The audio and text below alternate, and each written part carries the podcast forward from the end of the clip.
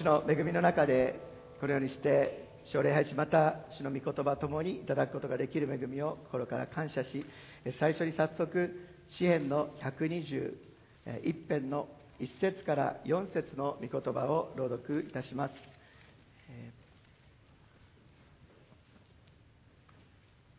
皆さんの中で山登りが好きな方手を挙げていただけるでしょうか？山登り大好きです。大好きと聞いている人もまだ手を挙げますあ一番後ろのあ浅岡さん大好き、えー、一緒に御言葉朗読していきましょう3はい私は山に向かって目を上げる私の助けはどこから来るのだろうか私の助けは天の地を作られた主から来る。続き3節4節朗読いたします。私の方で。主はあなたの足をよろけさせず、あなたを守る方はまどろむこともない。見よ、イスラエルを守る方はまどろむこともなく眠ることもない。イスラエルの神、主ご自身は神の民イスラエルに対する約束を与えて、そして誠実に忠実に神の御言葉、イスラエルに対する約束を成就し続けてくださっておられます。それを通して神の御言葉通り主がイスラエルに、イスラエルの民になしてくださっていることを通して主ご自身が栄光を表してくださっておられます。そして今イエスを主と信じ、神の国の民とされた私たちも信仰によるアブラハムの子孫として主ご自身がこのようにしてイスラエルを守る方は眠ることもまどろむこともないという主の約束を私たちはこの御言葉の成就を受け取るものとされていることを心から感謝いたしますそしてこの御言葉は一節や私は山に向かって目を上げると語っています、えーこの詩篇の記者は都のぼりの歌と書かれてありますので神の都エルサレムシオンの山に登るときに天地創造の主なる神このお方が眠ることもなくまどろむこともなく愛する神のために責任を持って取りなし導き通してくださる真実なお方であること主ご自身への信頼とその愛を告白しています。そして主は暗闇と混乱の中でエジプトで奴隷の身分としてうめいて苦しんでいた。そのままでは滅んでしまう運命にあったイスラエルの民をエジプトの奴隷の区域の中からその力強い見ての中でもって連れ出してくださり助け出してくださいました。それはただ単に彼らがかわいそうだからというだけではなくてその目的はホレブの山シナイ山で主を礼拝させるためにエジプトから脱出させなさいと出エジプト記3章のところで主はもう明確に語っておられます。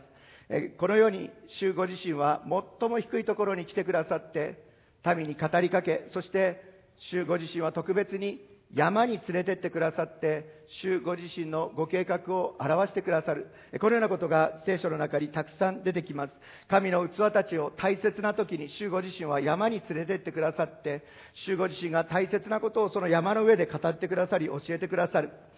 このダニエル21の期間、このからしばらくの間、この主ご自身の導きと信じて、聖書の中に出てくる山を一緒に見ていきたいと思います。主ご自身があのイスラエルを山に連れてってくださった、神の器たちを山に連れてってくださって、そして大切なことを教えてくださったように、主は私たち最も低いところに、罪と死の中に死んでいる者、そしてまた受ける価値なき罪人の頭であるこのようなものを罪と死の中から主はあがない出してくださいました。そしてその救いには主ご自身がイスラエルをや、え、シナイ山、ホレブの山で礼拝させる目的があったように、私の救いにも、教会、兄弟姉妹の救いにも、主にはご計画があります。主は最も低いところからあがない出してくださったことを主に感謝いたします。それだけでなく主は山に連れてってくださって、主が器たちに語ってくださったように、私たちにも大切なことを教えてくださる、そのような恵みがあることを心から信じます。山という言葉は、皆さんのレジュメにも渡してますように、ヘブル語で、春という言葉が使われています。そしてそれは山、丘、高くなったところを表す言葉として使われていますが、語源では現れる、出現するという意味があります。え去年、えー、兄弟の特別な行為で3000メートル級の山に登ってくることができました。みんな失調が信じてない。笑いが漏れておりますけどもある兄弟の特別な助けで山に登ることができました。3000メートルの級の山です。その日本の多くの山の上には行ってみてはっきりと分かりました。2つのこと。多くの山の上には、えー、お参りするところがある。と いうところが分かりました。でもそれはやっぱり山岳信仰。山の上に神様がいるのではないか。日本の多くのところでもそのように信じられているようです。もう一つは山の上に行くならばもう全然あの見える景色が全然違います。やはりこの地を歩く者たちを神ご自身が山の上に連れてってくださってそして主との1対1の関係の中で荒野でも主は語ってくださいますけども山の上に行っても何もありませんただあるのは主ご自身の語りかけだけですそして主が見せてくださる今まで見たことがないそのような光景を見ることができます。昔の人はよく山に登って歌いました。私の小学校からのこと、夏のキャンプでレクレーションといえば山登りでした。そして私の先輩たちは山の上に登ったらギターを弾いて歌いました。見渡せ、見渡せ、何が見えるか、私に教えてほしい。ちょっと違ってましたけど。拍手も出ないので、この辺でやめておきたいと思いますけど、えー、本当にこの山の上に行くと見える光景が違う。主が見せてくださる。主が見ておられる光景を主は見せてくださる。主ご自身はこの山、この季節、主ご自身を慕い求める。そして、主の御声を慕い求めている主の教会に、主ご自身が見せたいと願っておられる光景を見せてくださると心から信じます。支援の24編の3節から6節にはこのように書かれてあります。誰が主の山に登り得ようか、誰がその聖なるところに立ち得ようか、手が清く心が清らかなもの、その魂を虚しいことに向けず、欺き、誓わなかった人、その人は主から祝福を受け、その救いの神から義を受ける。これこそ神を求める者の一族。あなたの主の御顔を慕い求める人々ヤコブである。アーメン。今日共に生産に預かることができたことを心から感謝いたします。本来、主の山に登る資格さえなかったこのようなものに、主ご自身が人となってこの地に来られ、贖いを成し遂げてくださり、私たちに永遠の食物を与えてくださり、イエスは主と告白するときに、私たちのうちに神の国は来ています。そして私たちもまた、主の山に招かれて、主の山に登る者、そしてまた、主からの祝福を受け、そして、主だけを慕い求める者、主の御顔を慕い求める者と、主が私たちを作り変えてくださいました。今日、主の教会は、このシーズン、主の教会は、主を慕い求めます。そして主は、その願いに応えてくださり、主ご自身の御顔を私たちに照らしてくださると信じる人はアーメンと言いましょう。アーメン信じます。今日は支援、創世記の22章、最初の山、モリアの山です。この御言葉の箇所をご一緒に朗読してまいりましょう。オンラインで礼拝に参加しておられる全ての方々の上にも、今日このところで表されると同じ、それ以上の豊かな祝福があることをイエス様の名前によって祝福します。アメンご一緒に御言葉の朗読、捧げてまいりましょう。創世記の22章の1節から14節、えー、私の方で奇数節を朗読いたしますので、偶数節、どうぞ朗読お願いをいたします。朗読します。これらの出来事の後、神はアブラハムを試練に合わせられた。神は彼にアブラハムよと呼びかけられると、彼は、はい、ここにおりますと答えた。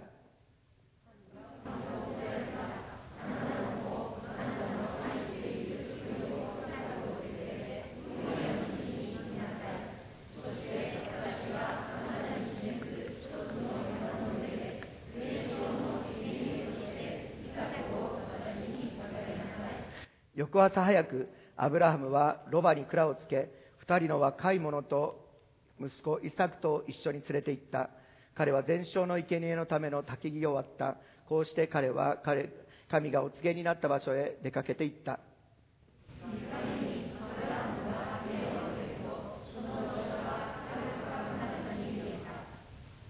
それでアブラハムは若い者たちに、あなた方はロアと一緒にここに残っていなさい。私と子供とはあそこへ行き、礼拝をして、あなた方のところに戻ってくると言った。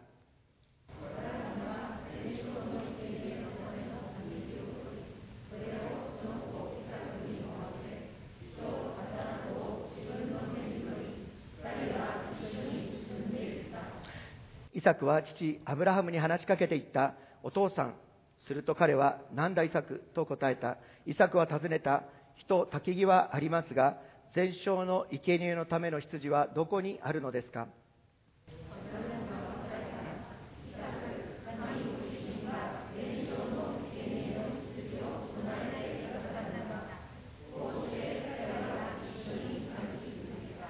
二人は神がアブラハムに告げられた場所に着きアブラハムはそのところに祭壇を築いた。そうして焚き木を並べ、自分の小遺作を縛り、祭壇の上の焚き木の上に置いた。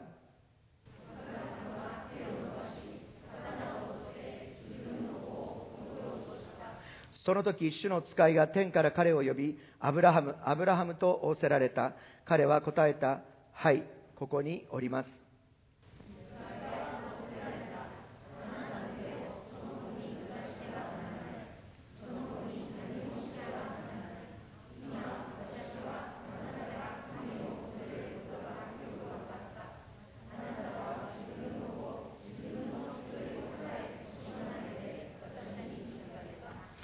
アブラハムが目を上げてみると、見よ、角を藪に引っ掛けている一頭のお羊がいた。アブラハムは行って、そのお羊を取り、それを自分の子の代わりに全焼の生贄として捧げた。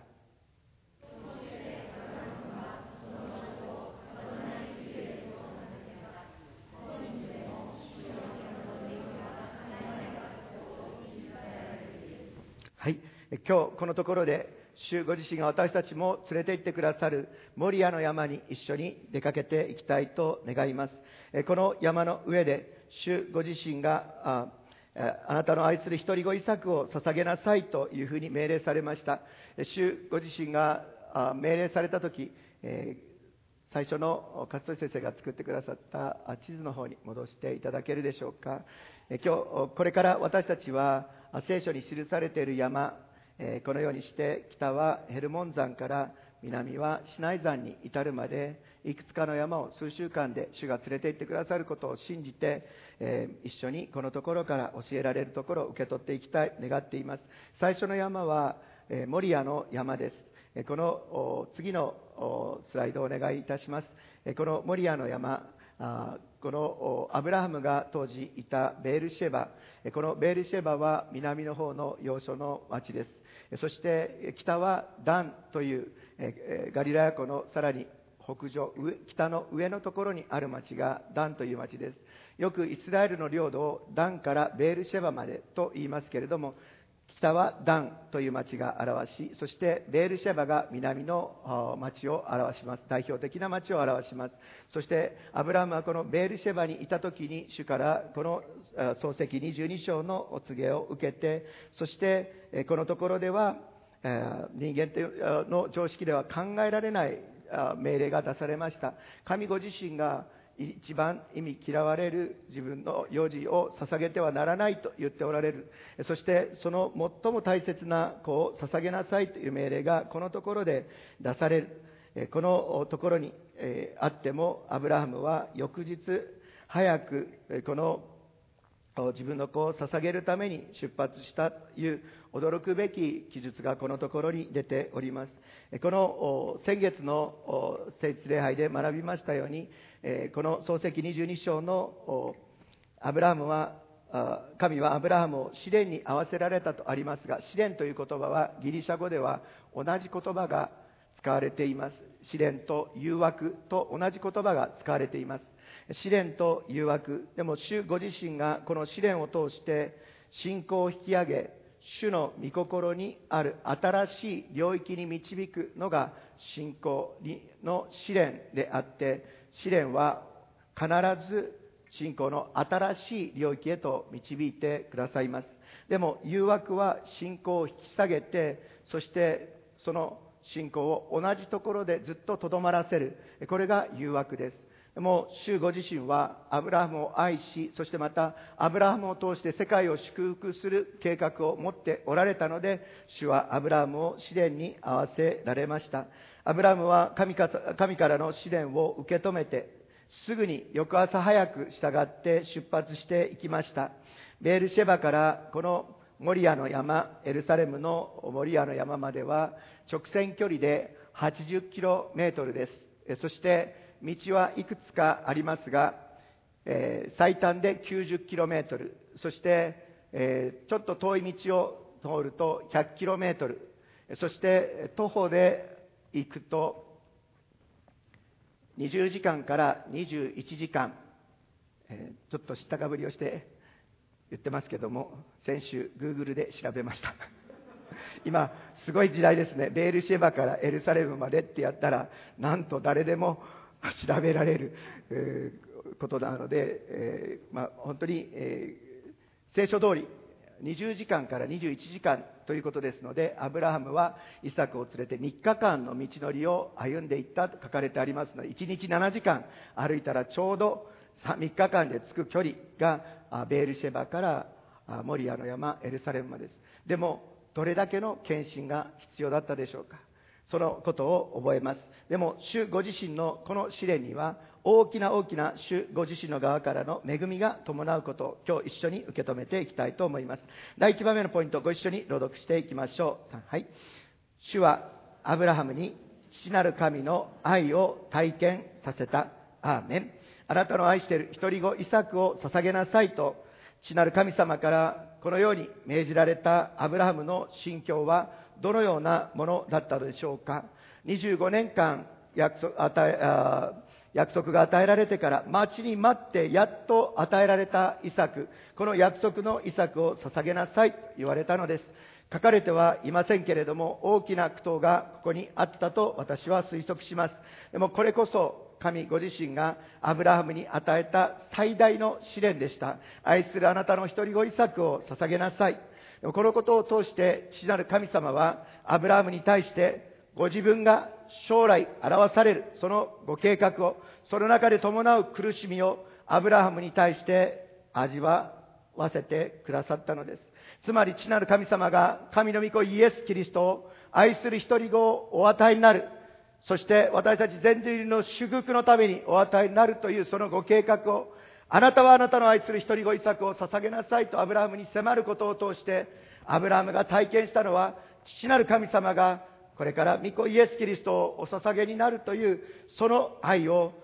アブラハムは体験することとなりました。これ以上の大きな愛は他にはありません。そして聖書全開の中で、これ以上大きな試練を伴う神ご自身のご計画が解き放たれたことは他にはありません。そしてその恵みのゆえに、今、私たちは救いの中に預かっていることを心から感謝し、父なる神様、御子イエス・キリストを私の救いのために、罪のために、そしてまた、この地の救いのために与えてくださった父なる神様のお愛、ご愛、絶大な愛を今日も感謝し、ヨハネ3章16節を私たちの感謝として主ご自身の前に告白してまいりましょう。ヨハネ3章の16節ご一緒に3はい神は実にその一人子をお与えになったほどに世を愛された。それは御子を信じる者が一人として滅びることなく永遠の命を持つためである。アーメン。父なる神様はアダムとエヴァが神様に背を向けて以来生まれながら罪人である。この地を憐れんでくださって御子イエス・キリストをお使わしくださり御子イエス・キリストの十字架の死葬りと復活によって全人類のための私たちのための救いの道を用意してくださいました。ここに神様の絶大な愛が私たち人類に対して示されることとなりました。アブラハムが体験したのは、この絶大な父なる神様のご愛でした。第一ヨハネの4章の9節から10節の御言葉もご一緒に朗読しましょう。ここに神の愛が示されました。父なる神が一人子をお使わしになる、そのところに神の愛が私たちに示されています。ご一緒に3杯。神はその一人子を世に使わし、その方によって私たちに命を得させてくださいました。ここに神の愛が私たちに示されたのです。私たちが神を愛したのではなく、神が私たちを愛し、私たちの罪のために、なだめの供え物としての御子を使わされました。ここに愛があるのです。アーメン。ここに愛があるのです。父なる神が、御子イエス・キリストを使わしくださっ私たちの救いを成し遂げてくださる。ここに愛が示された。父なる神様、主ご自身のその、え、ご計画がこのところに示されるとき、あなたの一人子イサクを捧げなさいと言われたときに、アブラハムの姿勢はどうだったでしょうか？アブラハムの姿勢をそのアブラハムの応答から見ることができます。創世記の22章の一節主が彼にアブラハムよと呼びかけられると彼、アブラハムは、はい、ここにおりますと答えました。はい、ここにおります。これがアブラハムの答えでした。アブラムの心は、主ご自身と父なる神様と一つとなっていました。あなたのお心を私はこの地に成し遂げるために、あなたが選び出してくださって、この地の祝福のもといとして選んでくださいました。はい、私はここにおります。そして、その主ご自身のご命令の通り、一人後、イサクをアブラハムは捧げました。11節その時にも主の御声がアブラハムよと語りかけられました。主ご自身の前に祈るこの季節、今日、兄弟姉妹求めようではありませんか主はアブラハムの名前を知っておられます。モーセの名前を知っておられます。エリアがホラー穴の中にいた時にも、エリアよ、ここで何をしているのかと名前を呼んで語りかけてくださったお方は、一人一人の名前を知っておられます。この季節、主が私たち一人一人の名前を呼んでくださることを信じます。そしてその時のアブラハムの応答が素晴らしい。アブラハムは11節のところでも、イサクを完全に捧げようとしたその時にも、彼は答えた、はい、ここにおります。アブラハムの心は主ご自身、父なる神様の心と完全に一つとされていました。父なる神様、この地に一人子イエス・キリストを与えてくださるほどに私たちを愛してくださいました。そしてアブラハムは試練に会いましたけれども、アブラハムがこの御子イエス・キリストをお与えになるほどの絶大な愛を人類の中で一番最初に体験するものとされたのです。どんな試練があったとしても、主はアブラハムに対して、アブラハムを通して、アブラハムに試練を与えられましたけども、その試練を通して、アブラハムが体験したのは、一人子イエス・キリストをこの地にお与えになるほど、絶大な父なる神様の愛を体験することとなりました。試練の目的、主ご自身私たちをもいろいろなところを通されますけども、その試練の結果、目的は、父なる神様の絶大な愛を私たちが体験するためであることを信じて感謝いたします。アーメン。第2番目のポイント、一緒に読みましょう。3、はい。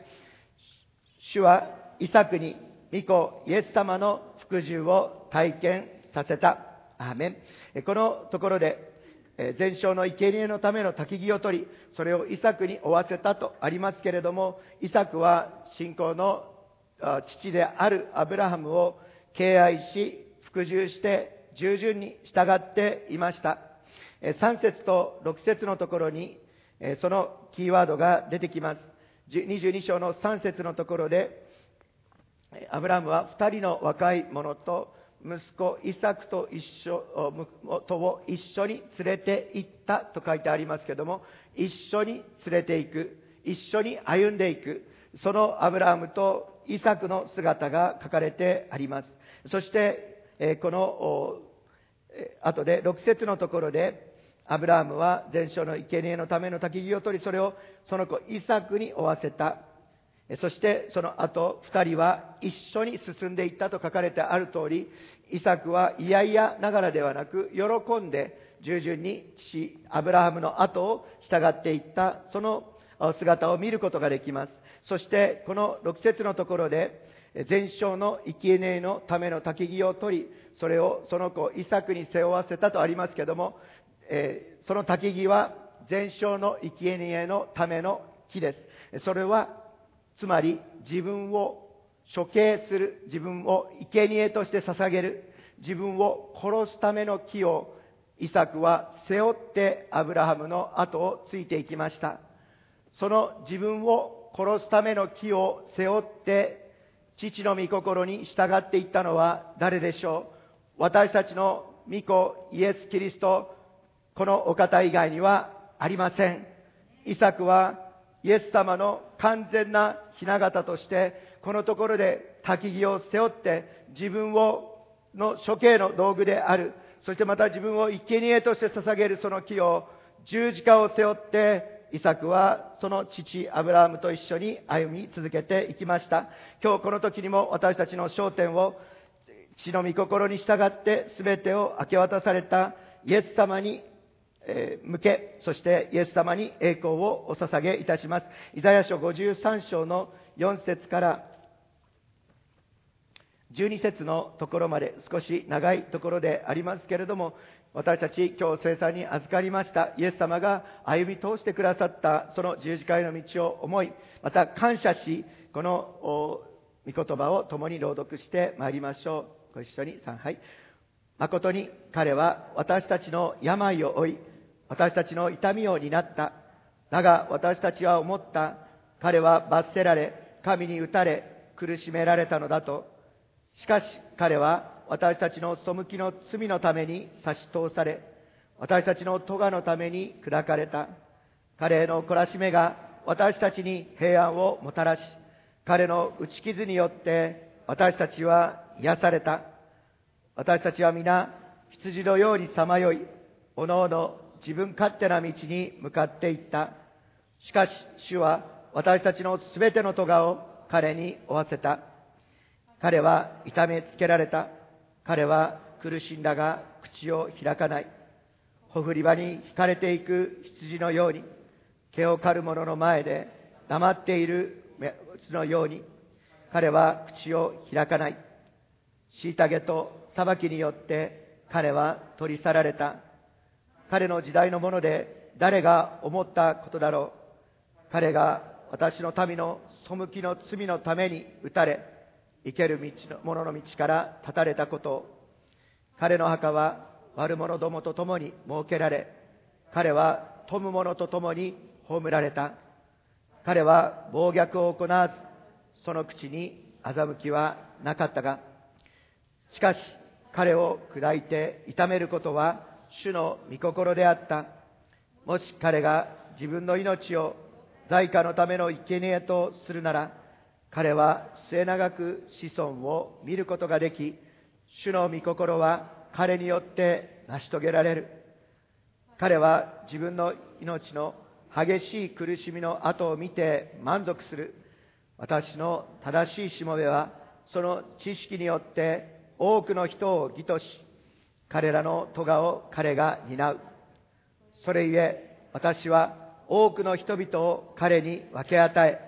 彼は強者たちを分取り物として分かち取る。彼が自分の命を死に明け渡し、背いた人たちと共に数えられたからである。彼は多くの人の罪を負い、背いた人たちのために取りなしをする。アーメン。自ら自分を殺す。伝承の生贄として捧げる焚き木を背負って、父アブラハムの言う通りに従い通したイサク、その姿は神の御子イエス・キリスト、父なる神の御心に従って十字架への道を歩み通してくださった私たちの救い主イエス様に栄光が常しえまでもありますように。アーメン。そしてこのイサクの姿を見るときにイサクは自分の子イサクを縛り祭壇の焚き木の上に置いたと22章9節に書かれてありますけれどもこのところを見てもイサクは優に100歳を超えていました。イサクは自分で焚き木を背負って3日間歩けるほどの青年として成長していました。前にもお話したと思いますが私があの息子長男が12歳だった時に私の背を超えていました。その時に本当にこの御言葉が分かりました。イサクの徹底した従順アブラハムにはイサクを縛ってその祭壇の上に上げる体力はなかったと思われます。あったとしてもそうではなくイサクの方で自らその祭壇の上に登る主ご自身へのその献身を表したと私は信じるのです。主ご自身がその父のご計画のために全てを明け渡して血の御心の中に全うしてくださったその姿もう一箇所ピリピの2章の6節から8節の、えー、ピリピの2章の6節から8節ご一緒に朗読しましょう。はい。キリストは神の見姿であられる方なのに、神の在り方を捨てられないとは考えず、ご自分を無にして使える者の姿をとり、人間と同じようになられました。人としての性質を持って現れ、自分を卑しくし、死にまで従い、実に十字架の死にまでも従われました。自ら喜んで父の御心に明け渡し、自分を通して全ての人が救われる、そのご計画のために明け渡されたイエス様のゆえに、心から感謝をいたします。その恵みのゆえに、今私たちは罪許されて、神の子供とされ、イエスは主と告白する私たちの中に、神の国が来ています。その恵みが与えられていることを感謝いたします。アブラムが通された試練を通して、主ご自身の父なる神の愛がアブラハムに示されました。そして息子イサクの姿を通してイエス様の十字架への従順の道が示されました。十字架の恵みの道が示されました。この、えー、試練の目的ですけれども、どのような試練があったとしても、最高の恵みが用意されていることを主に感謝しようではありませんか？その試練の先には絶大な父なる神様の愛を全ての者が体験することとなります。その試練のプロセスを通しても、主イエス様ご自身の十字架の恵みがいよいよ明らかに示されることとなります。アーメン。主がアブラハム、私たちの信仰の父、アブラハムを通して、その恵みを私たちにも与えてくださっていることを、主に心から感謝し、最後、3番目のポイント、最速見ていきたいと思います。一緒に朗読しましょう。3、はい。主は信仰の一歩を踏み出させ、神の国の祝福を分かち合うものとされた。アーメン。このアブラハムはその信仰の従順のゆえに、神の御声に従ってあなたの愛するあなたの一人子イサクを捧げなさいというふうに言われ、そして主ご自身の前に捧げ切った時に、主は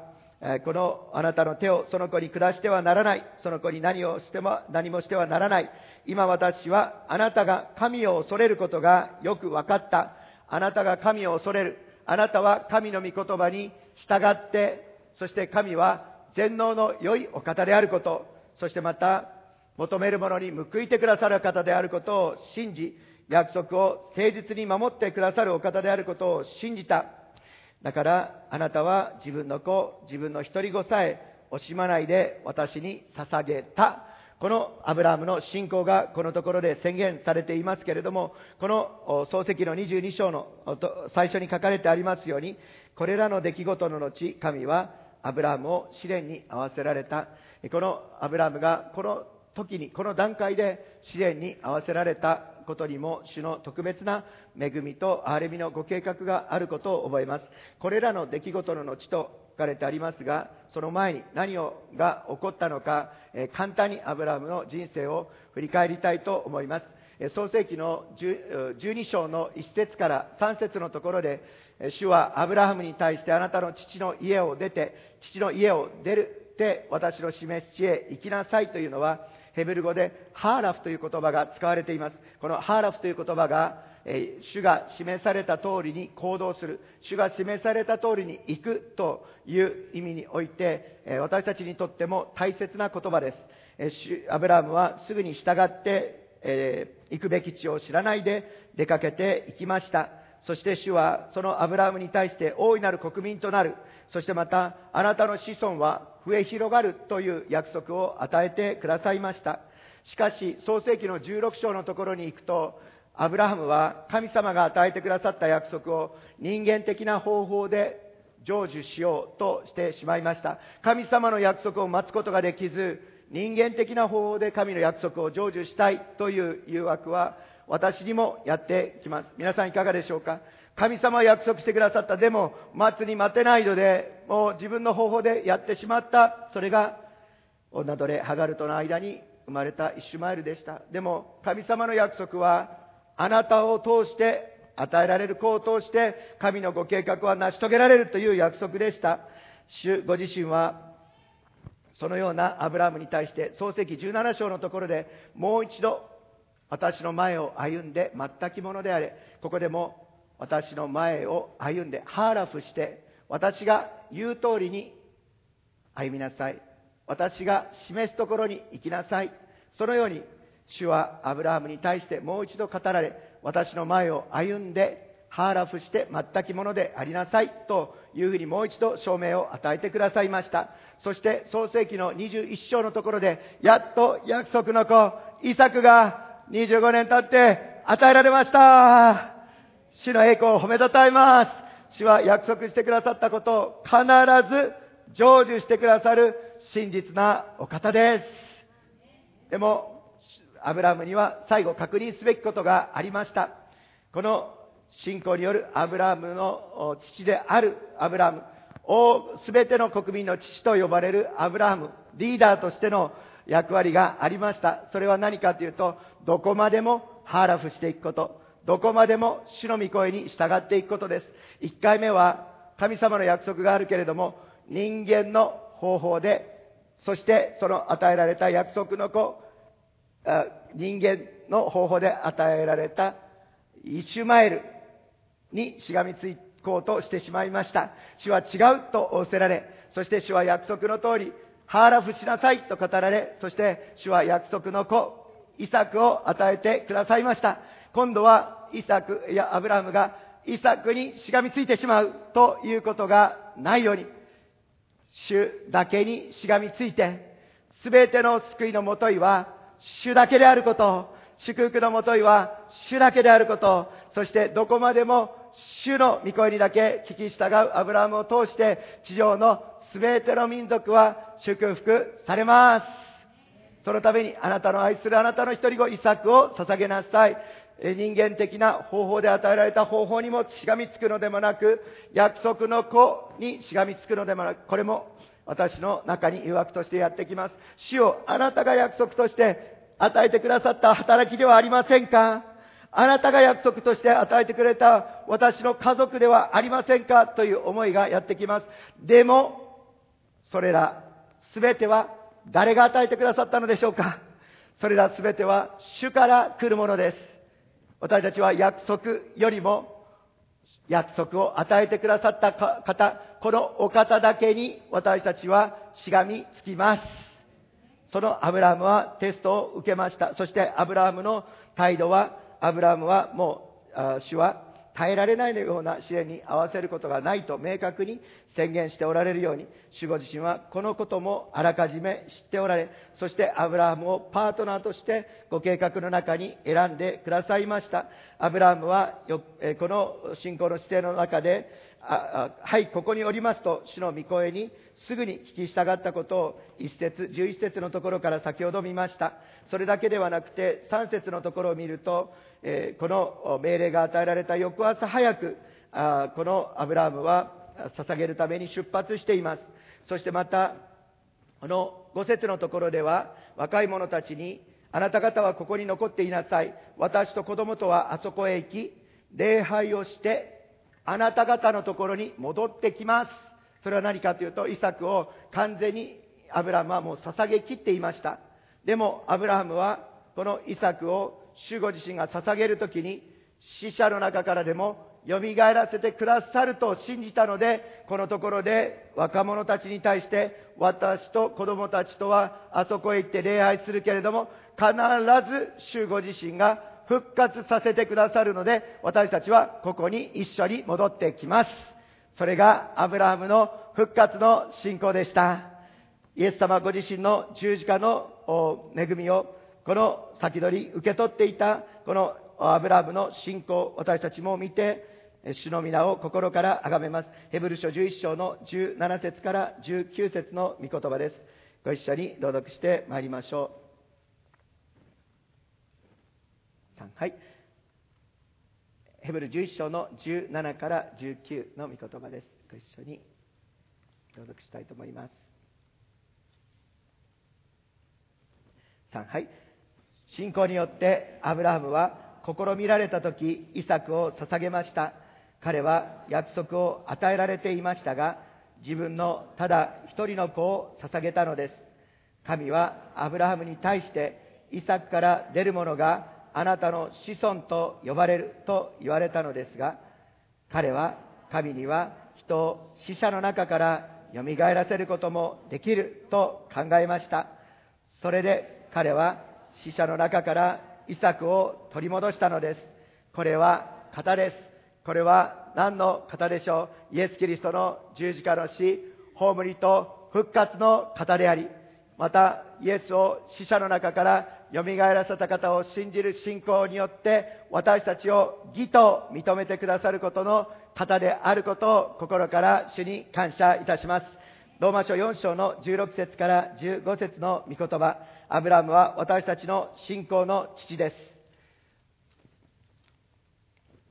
ローマ書4章の16から25節の御言葉、ご一緒に朗読してまいりましょう。少し長いところですが、私たちの信仰の土台、ご一緒に確認して朗読しましょう。3、はい。そのようなわけで、世界の相続人となることは信仰によるのです。それは恵みによるためであり、こうして約束が全ての子孫に、すなわち立法を持っている人々にだけでなく、アブラハムの信仰に倣う人々にも保証されるためなのです。私はあなたをあらゆる国の人々の父としたと書いてある通りに、アブラハムは私たちすべてのものの父なのです。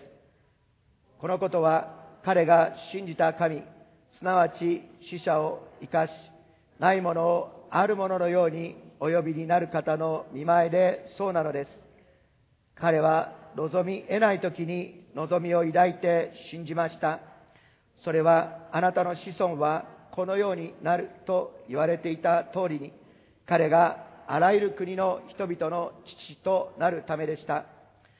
アブラハムはおよそ100歳になって自分の体が死んだも同然であることと、サラの体の死んでいることとを認めても、その信仰は弱りませんでした。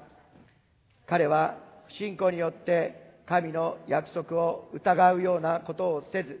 反対に信仰がますます強くなって、神に栄光を期し、神には約束されたことを成就する力があることを固く信じました。